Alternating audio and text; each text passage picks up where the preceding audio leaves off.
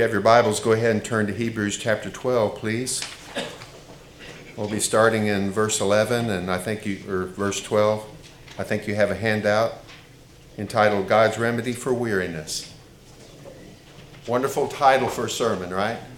During a time where we've probably experienced much weariness.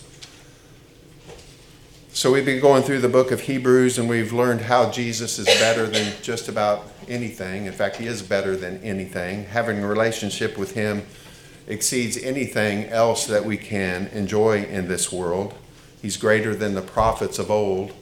He's greater than Moses. He's greater than Joshua. He offers a better rest, a more lasting rest than Joshua was able to offer to the people of Israel. And uh, he's a better priest. He's a better intercessor. He's a better sacrifice for our sins than anything in the Old Testament Jewish system of sacrifice. And so he has become a better priest for us, and through him we have access to the throne of grace where we will find mercy and rest for our souls. In this life, we have troubles, though, from time to time, right? We have things like COVID, we have things like unrest in our cities, we have things like family problems, we have disagreements with our fellow brothers and sisters in Christ, and many times we have disagreements with those outside, of course. But we learned last week, in the few weeks before, that God has a remedy for weariness. First of all, he tells us to look to Jesus, the founder and perfecter of our faith, who himself went through much trial and tribulation in his life. And yet he persevered to the end until he received his just reward and he was able to sit down at the right hand of the Father. We learned also that we are to remember, just like Jesus is a son, that we are also sons and daughters of God. Those of us who have placed our faith and trust in Christ, we have become sons and daughters of God. And that's very good news, right? That we be children of a king, like Jesus is a king. But it also means that uh, we are to remember that in love, God disciplines us as true sons and daughters. And so we shouldn't be surprised when we encounter various trials because it's not the world or Satan who's in control of our destiny, but it's God who's in charge of our destiny. And He is doing something in our life. He's doing something spectacular. He is molding us into the image of His Son so that we can be proper representatives of His on this earth. And so we receive God's discipline since it is ultimately for our good in this life, but also in the life of God, uh, in the life of God, of for in the life our eternal good. So we receive His discipline since it is for our eternal good. Isn't God such a loving God that He would love us in that way? Sometimes it even looks like we're being punished, but we're not being punished. We can say, according to the God's word, that we are being disciplined for a purpose that we might become like Jesus Christ. And so that is some of the remedy for our weariness to look to Jesus, to remember that we're sons and daughters. But I think also in this next section of Scripture, there's some very practical ways for us to manage weariness in our life. So let's go ahead and read it, and let's go ahead and stand for the reading of God's Word. Hebrews 12, verses 12 through 17 is where we'll be at. So it says, Therefore, lift your drooping hands and strengthen your weak knees, and make straight paths for your feet, so that what is lame may not be put out of joint, but rather be healed. Strive for peace with everyone, and for the holiness without which no one will see the Lord. See to it that no one fails to obtain the grace of God, that no root of bitterness springs up and causes trouble, and by it many become defiled. That no one is sexually immoral or unholy like Esau, who sold his birthright for a single meal. For you know that afterward, when he sought it to inherit the blessing, he was rejected, for he found no place to repent, though he sought it with tears. Let's pray. Father, this morning we come to you thankful for the scripture that is before us. We're thankful that we have the opportunity to examine it, to learn from it, to understand it, and we pray for understanding uh, through your Holy Spirit, not a man's understanding, but an understanding from you. We pray also for humility as we go through this because there are things in here that are difficult for do and for us to do and who challenge our prideful attitude sometimes. And we pray ultimately that we could put what we learn here today into practice, that we actually, really, truly will become more like Jesus in this life, and that we can have more of an effect on our culture and our nation for the good of, our, of your kingdom. So we pray that you be with us and guide us and direct us, and we ask all this in Christ's name. Amen. Amen. So hopefully you have a handout here with a few little points on that. There'll be other things that you can write down as well. But to, to talk about remedies to avoid weariness in the Christian life, I think is something that's so important for us right now it's important that we understand that we are supposed to live a life of joy. Amen. We are supposed to live a life of joy, but yet sometimes the things of the world and even the things of the church sometimes have a tendency to try to bring us down. And we want to know how God tells us that we can combat those things. And so that's what this sermon is about here today. I don't hide anything from you. I and leave it to the end. I try to tell you right up front what it's about. We are to practice certain remedies to avoid weariness in the Christian life. And certainly, one thing we don't want to do is bring weariness upon ourselves. And so, once again, if we look at this scripture, looking at those first two verses, it says, Therefore, lift your drooping hands and strengthen your weak knees, and make straight paths for your, for your feet, so that what is lame may not be put out of joint, but rather be healed. This once again is telling us that we are to remain focused on the promises of the coming Christ. And you might say, well, how in the world did you get that from those verses? Well, I looked up those verses where they're referred to in the Old Testament. They're from Isaiah 35, chapter 3.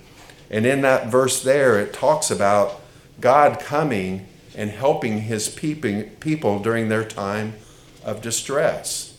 And so I think that's why this verse was given to us now that it might help us be encouraged to lift up our drooping hands and to strengthen your weak knees. You see, he's still referring to the metaphor of running the race. And for some people, they had gotten off the path and they've gotten off into the rough areas like many Christians do. They've gotten away from the things of God and they have got gotten off the path to where it's rough and it's difficult. And he's, he's just telling them that you need to go back and remember that Jesus Christ is coming again. Get back on the right path. Lift up your drooping hands and strengthen your weak knees. It's as though he's trying to tell them you need to catch your second wind. You know what it is to get a second wind, right? If you've ever played basketball or or run long distances. I remember playing basketball. I loved to play basketball. Not any good at basketball, but I loved to play basketball. If anything, I was probably good at defense. But I loved to play. But for the fifth, first 10, 15 minutes, when we would stop, I could not hardly breathe. But something about that 20 minute line, I got my second breath, and usually I could outrun most other players. I think that's what he's telling us that we need to do now during our time of weariness. Get a new vision of Jesus Christ, who he is, and that he is coming back. And I believe, you know, many people have said this, of course, that he's coming back soon. I believe that he is coming back soon. And when he comes, he will vanquish all the foes and he will make everything right, and we will be with him forever. Amen. so that is very good news for us today. We need that second wind. And so take catch that second wind if you can today just by remembering what Jesus Christ has done for us. Remember that he is coming for us again Amen. as he promised his disciples. We must remain also on the running path so we are not injured and can complete the race. Let me say that again. We must remain on the running path so we are not injured, and by being injured, cannot compete in the race. We must make sure that we're following the way that Jesus wants us to follow him, right? So many times there's an invitation given, and people want, of course, to go to heaven. They don't, they want to avoid the going to hell and they want to go to heaven, but they forget that to receive Christ is to also receive the ways that he asks us to live. And it's not as though we're doing it to work our way to salvation, but it's in response to a loving offer that is given to us. And we say yes to that offer and we lovingly want to follow Jesus and his commands. Jesus referred, talked to his disciples many times and reminded them, You're only my disciples, really and truly, if you're following my commands. And so we need to take that and heed that warning. But along with all of this, the main thing I'm trying to get a point is keep our focus on Jesus and the promise that we will be with him forever. And when he comes, we will, according to Second Thessalonians, we will be marveling at his coming. Is that a wonderful word to use in that context? When Jesus comes, we will marvel at everything that he brings with him the judgment and him taking us to himself because of our testimony that, that he is the true Messiah. And so we must remain focused on the coming of Christ in order to persevere through difficult times. Secondly, we must remove anything within our control that causes us to be weary sometimes we shoot our own selves in our own foot, right? Yeah. We, we bring things into our life that causes us stress and weariness. And he lists several things here, but we're probably only going to talk about one thing today, and that's striving for peace with everyone. We are to strive for peace with everyone. Amen? We are to be at peace with everyone. The opposite of being at peace is to be at war, and pardon my speech, but war is hell. Have you ever been at war with someone? It is not a good thing to happen in your life. It will bring weariness upon you. War with each other, especially within the church, cripples us. War with each other just literally wears us down. And it keeps us from doing what God has called us to do. Unspiritual people sometimes seem to almost, in our nation, in our culture, thrive on controversy and drama. Do you know someone who kind of thrives on controversy and drama? But not the spiritual people of God. We desire there to be peace amongst each other. Striving indicates, of course, that this is a labor of love. There is effort that is required for this. It's an intentional and hard fought spiritual battle that must be won. It must be won for the sake of the church.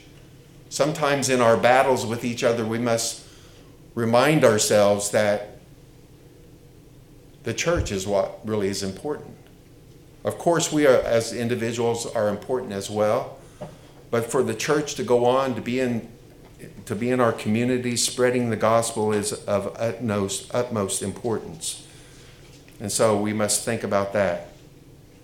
We must always remember that our enemy is not our brother and sister in Christ or any other person, but it's the spiritual forces of darkness that are waging war against us. Amen? Amen? It really is. Stirring up trouble, stirring up trouble even among Christians. Fortunately, our Lord has given us the means by which we can forgive each other and bitterness not build up in our life. We can be reconciled and enjoy true peace with each other. And it's located in Matthew chapter 18, verses 15 through 17. So I'd like you to turn there in your Bible.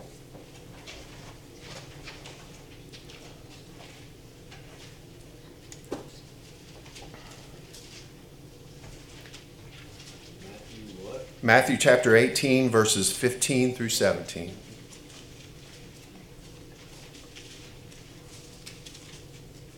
This is Jesus speaking. It's the remedy for unforgiveness and ultimately bitterness that might well up in our life and cause us to feel this sense of weariness. And it's not the only one. We'll talk about holiness and others in the next sermon. So it says, if your brother sins against you, go and tell him his fault. Between, between you and him alone, if he listens to you, you have gained your brother. But if he does not listen, take one or two others along with you, that every charge may be established by the evidence of two or three witnesses. If he refuses to listen to them, tell it to the church. And if he refuses to listen even to the church, let him be to you as a Gentile and a tax collector. Unfortunately, most Christians seem to be aware, unaware of this command or choose to intentionally ignore it. And that's because it's a very difficult set of verses to actually work out, right? No one said no one said this is easy. But I know of no other remedy for unforgiveness in the Bible or anywhere else. Especially those who are within this church. This is in the context of a church. So let us look at it a little bit more closely. First step is to go to the one who has offended you.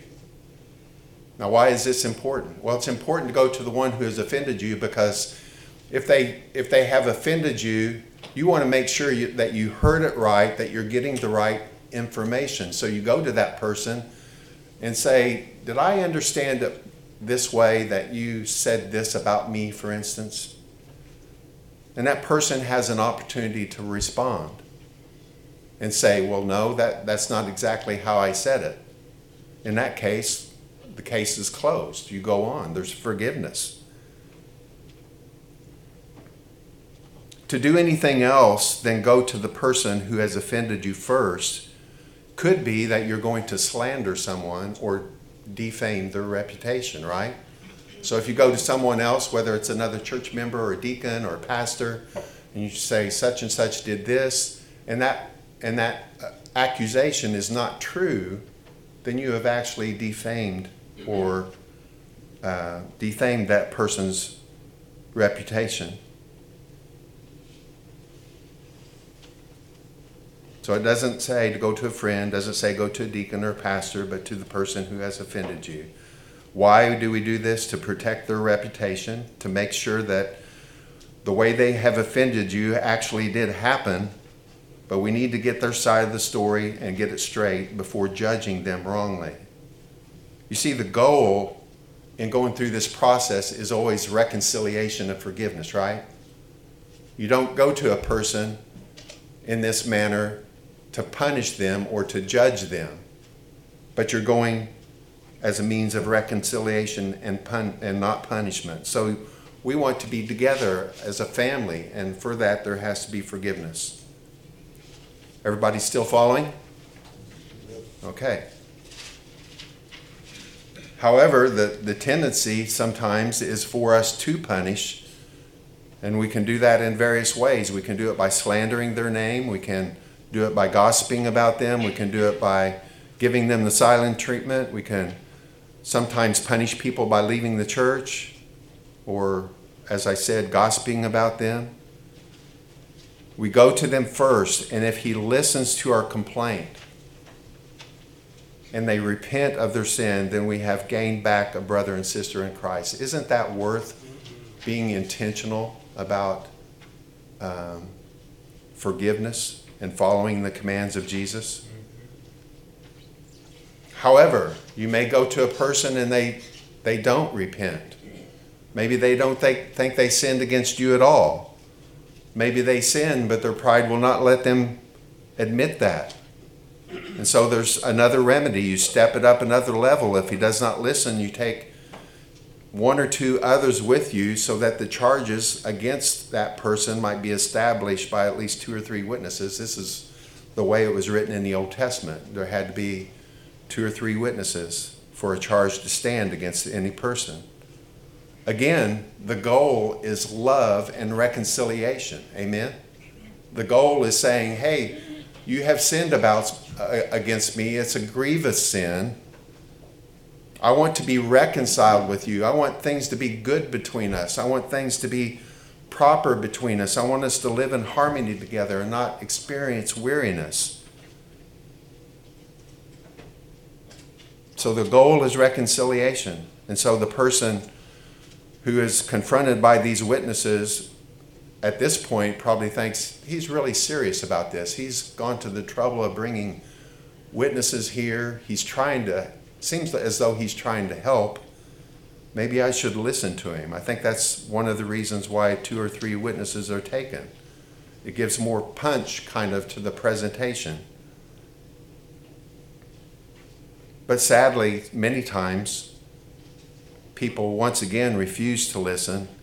And Jesus says, if they refuse to listen, even after two or three witnesses have gone to them, take it to the church. All right? Take it to the church.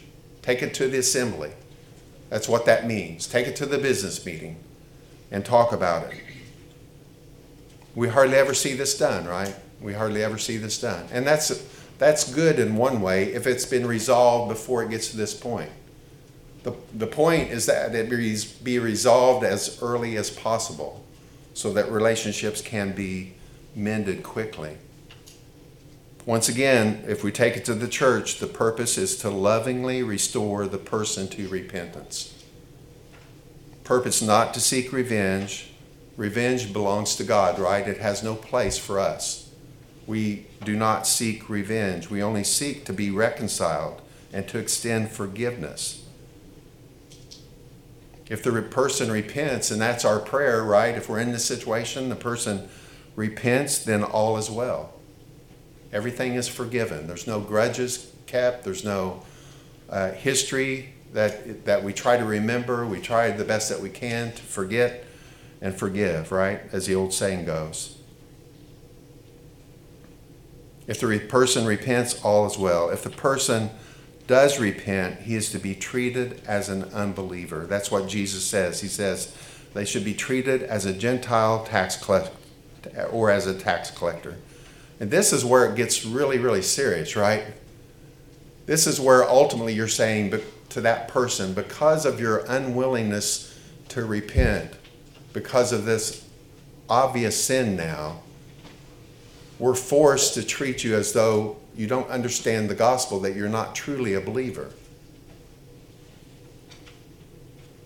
And that person would be asked to leave the church and no longer be a member of the church. So this is very serious. We, we don't want to get to this point, right? We want it to be solved earlier than this. We want there to be forgiveness. And we want to know that people demonstrating that they are truly saved by their repentance.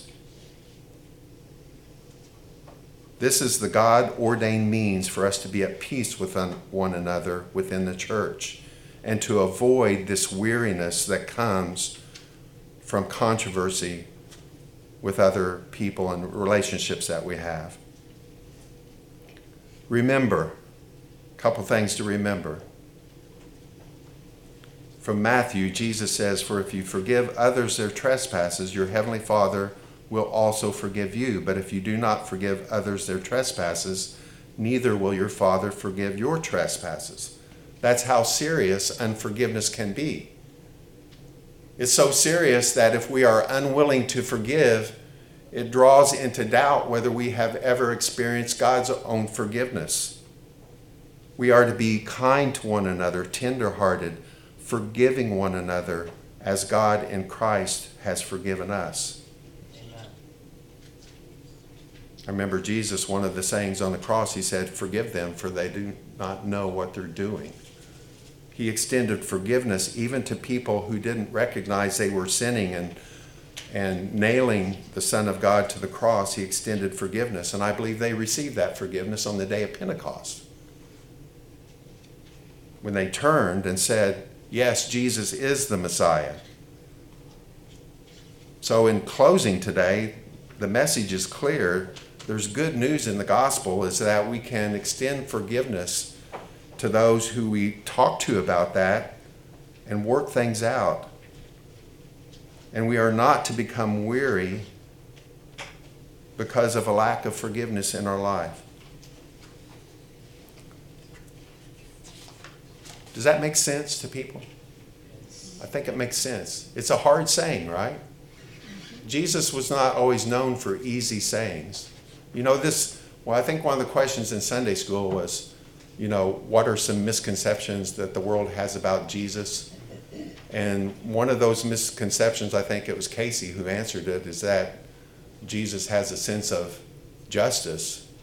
And Jesus talked about hell more than he did about heaven. And he was very serious about what it meant for us to follow him. He says we're to deny ourselves, take up our cross daily, and follow him. And we can follow him better if we don't carry this weight, this burden of unforgiveness on our heart. And so today, as we go to the Lord in prayer, my prayer is just going to be that all things be right between us. I'm not saying there's anything going on in the church. I'm just saying this needs to be taught on a regular basis so when it does happen, that we can extend forgiveness to one another. Let's pray. Father, we thank you so much for this time that we've had to speak about forgiveness and striving for peace. It's so important that we do that. And it's so important for us as a church to also maintain peace and to think of others before we think of ourselves and extend forgiveness easily and not begrudgingly. Father, I've been guilty of most of the things that I've talked about up here today at one time or another in my life. And I have learned so much in the past few years about what it really means to forgive. And I confess that I've not always been perfect in that area as well. But you're teaching me. And I pray and hope that I am better at forgiving than I used to be, all for your glory. And I pray the same for these sitting in the pews today, that we would learn that it is Christ like to forgive easily and quickly and not drag it out as a means of punishing others. Help us to be ones who are following your Spirit and empowered by your Spirit. Because we know that of each of ourselves that we cannot do this. But with your power, it can be done. And when it is done, it is a picture to the rest of the world that Jesus Christ and his life is true and it means something, and we can bank upon it. Father, teach us to forgive. In Christ's name we pray. Amen. Amen. Amen. And we'll stand together.